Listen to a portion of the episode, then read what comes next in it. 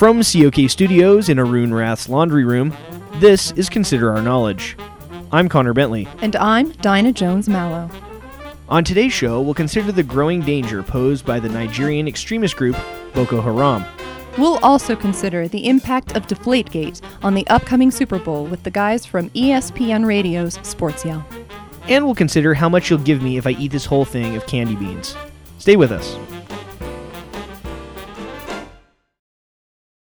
Support for Consider Our Knowledge comes from the January Foundation, trying as hard as possible to make January not the absolute worst, most depressing month of the year, one day at a time. And Leviathan Enterprises, consolidating all of the world's largest companies under one roof to streamline production and distribution. Leviathan, we own you. This is Consider Our Knowledge. I'm Connor Bentley. And I'm Dinah Jones Mallow. The extremist group Boko Haram attacked another Nigerian town over the weekend, home of tens of thousands of people who have fled previous Boko Haram attacks. Boko Haram is an Islamic movement based in northeast Nigeria, with additional activities in Chad, Niger, and Cameroon. The group kidnapped hundreds of schoolgirls from the city of Chibok last April, and through violent attacks, has been able to take over an area the size of Belgium within Nigeria. The press coverage of Boko Haram's attacks has been spotty at best, with more attention being paid to the terrorist activities of ISIS and Al Qaeda, leaving us to ask the question why doesn't the world seem to care about the atrocities being committed in Africa? To help us answer this question and shed more light on the situation in Nigeria, our international correspondent, Cordell Nutbrock, and international gossip reporter and popular teenage girl, Melissa Reynolds. Greetings. Hey. Now, the news about Boko Haram seems to be getting worse, and the response by other countries is puzzling because there's really not a sense of urgency like there has been with ISIS or even with the Charlie Hebdo attack. You're quite right, Connor. For whatever reason, Boko Haram and the poor people of Nigeria are getting very little attention from the world community. It's very strange because Boko Haram is a very similar terror organization to ISIS, who the West seems to be very focused on stopping. Yeah, it's like way bad in Nigeria, and nobody really gives a care. I mean, people were all doing hashtag bring back our girls last year when the students were kidnapped, but now it's totes awkward because most of them are still being held hostage, and Boko Haram is like way worse now. It's like that hashtag didn't even happen. You're right. Now, it seems like people either forgot about it or just don't see the inherent threat this group poses. Do either of you have any ideas about how to make people see that Boko Haram is just as dangerous as North Korea or ISIS? Well, it appears to be an issue of marketing. People need to be made to see them as very dangerous, and right now they don't. Yeah, they need to like change their brand strategy and stuff, or nobody's gonna care. But the kidnapping of young girls and repeated attacks on civilians isn't enough to show that? Evidently not, which is very sad. Melissa and I spoke to Nigel Jameson, who is a senior brand strategist for the British Secret Service. He has some ideas about how to make Boko Haram seem like the threat they really are.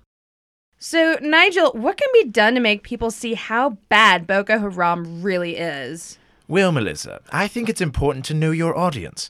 If the people who want to help the Nigerians and get rid of Boko Haram are serious, they need to change up how they present it. Like how? First of all, the name is a problem. Boko Haram means nothing to Western culture. You and I know it means Western education is forbidden, but most people don't. I think a way to make it more menacing would be to associate it to another terror organization we already know is bad. It's similar to the branding of the CSI TV shows. CSI Miami never would have been as popular if they had called it something else. People already knew CSI and liked it, so calling that show CSI Miami was savvy branding. They should do the same thing here. Call Boko Haram ISIS West or ISIS Nigeria. Okay. What else might be done? The hardest thing is that Africa seems very far away and remote to most Westerners. To motivate the West to act, Boko Haram needs to seem like an imminent threat, reminding people that Nigeria has massive oil reserves that we depend on as a start. Oh, that seems like a good way to get the Republicans to care. That one will be hard, though, with gas prices so low, but it's worth a shot. I know! I filled up my mom's car for like 20 bucks the other day. Also, reminding people about things they like that came from Nigeria will help people sympathize with their plight. It was easy to sympathize with the French after the Charlie Hebdo attack because everyone loves French bread, French fries, and French kissing. People need to know what all there is to love about Nigeria. Such as? Nigerian food is delicious and very aromatic. Take anyone in a position of power to a Nigerian restaurant, and they won't be able to forget about the plight of the Nigerian people. Also, the amazing novel Things Fall Apart is by Nigerian writer Chinua Achebe, and the album Band on the Run by Wings was recorded in Lagos, Nigeria. Who doesn't love Wings? Isn't that the girly looking Beatles other band? Yes, I actually prefer Wings to the Beatles. Ugh, gross. Also, corporate tie ins are a great way to motivate people to act. We gave out coupons for a free crumpet at Crumpets Etc. to anyone who had information the Secret Service might need to know. It was a great success. It helped us catch Dr. No. The anti Boko Haram groups should think about tie ins that could motivate people to care about their situation.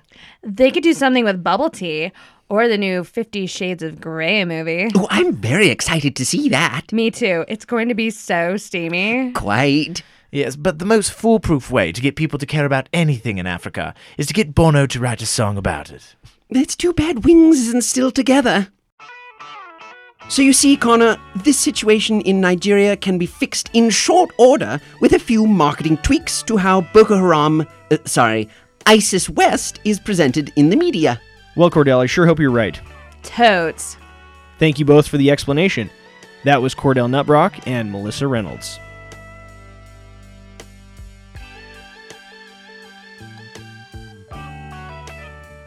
Now it's time to talk football. Joining us live from Phoenix, home of Super Bowl 49, are Rick Van Patten and Cecil the Pontificator from ESPN Radio's Sports Yell. Thanks for being with us, guys. Nice to be here. What up, Dinah?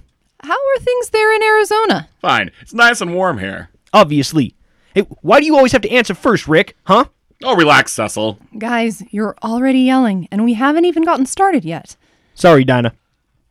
I'm going to be honest, Dinah. We've been yelling at each other this whole trip. The flight attendant had to call the air marshal just to get us to stop yelling on the plane ride to Arizona. It's true. We also ruined a lovely meal Troy Aikman was having with his family because we yelled so loud at this restaurant in Scottsdale. Cecil even yells in his sleep. Maybe if you had sprung for your own room instead of being such a cheapskate, you wouldn't have to hear me sleep yell. Remember, this is public radio. Try to calm it down, okay? We'll try, but it'll be tough. This whole Deflategate football thing has been hard for us not to argue about. Yes, I wanted to ask about that. The New England Patriots were under investigation for having underinflated footballs during their AFC championship win over the Indianapolis Colts. What are your thoughts on this whole saga? Well, as I've been saying for the last week, I think that someone high up in the Patriots organization knew exactly what they were doing and intentionally deflated those balls in an attempt to give the team an advantage in the Colts game. The balls might not have made an impact on the outcome of the game since the Patriots won so handily, but cheating is cheating. It's obvious to me that the exact opposite is true. Coach Bill Belichick said the team followed the standard protocols for ball inflation, and Tom Brady denied any knowledge of the deflated balls. And quite frankly, I believe them. You believe Belichick? He's one of the biggest liars and cheaters in football. Do I have to remind you of Spygate, Cecil? And it sure looked to me like your boyfriend, Tom Brady, was lying. Oh, I know you don't like Brady, but I looked deep into his eyes at that press conference, and I saw nothing but the truth. The only time I ever saw Tom lie was when he said he really loved Bridget Moynahan, and he said they'd be together forever. Other than that, he's clean. Uh, can you tell me what might come out of the NFL's investigation? Will there be consequences? I think you'll see some kind of punishment, maybe the loss of draft picks or a fine, but unless hard evidence is found, or one of those cheating Patriots admit their guilt, there's not much the NFL can do beyond that. It's sad that we have to watch cheaters play in the Super Bowl. Oh, that's a low blow, Rick. I think the NFL's investigation will uncover a huge conspiracy designed to discredit and tarnish the legacy of the Patriots and Tom Brady. This is like the Kennedy assassination, except the thing getting assassinated here is Tom Brady's sterling reputation. It makes me sick. I bet I know who's behind this. Who?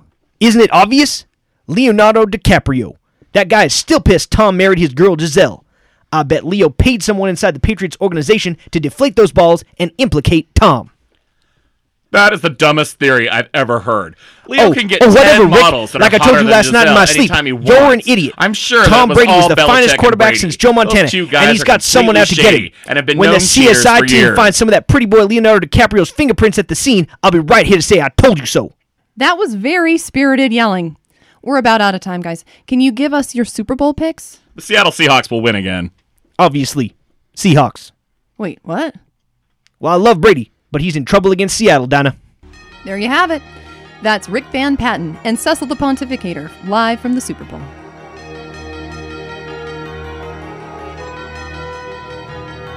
Now let's hear what's coming up on this week's episode of Serial, the story of the most important meal of the day. If something comes in a bag instead of a box, does it taste as good? Malt-O-Meal has been claiming for years that their cereal is just as good as the name brand, and it's cheaper. I'm Dinah Jones Mallow. This week on Cereal, my producer Claire and I investigate by doing a breakfast taste test. Tune in for the shocking discovery. Cereal, one meal told weekly.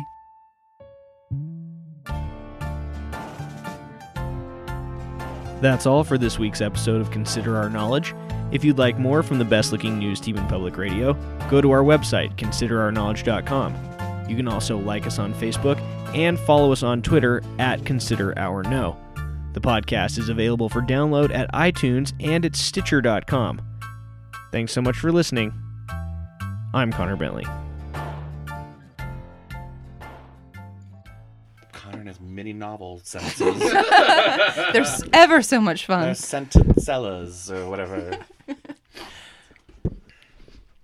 Well, as I've been saying for the last week, I think that someone high up in the Patriots organization. Yeah, it's the sentence. Yeah.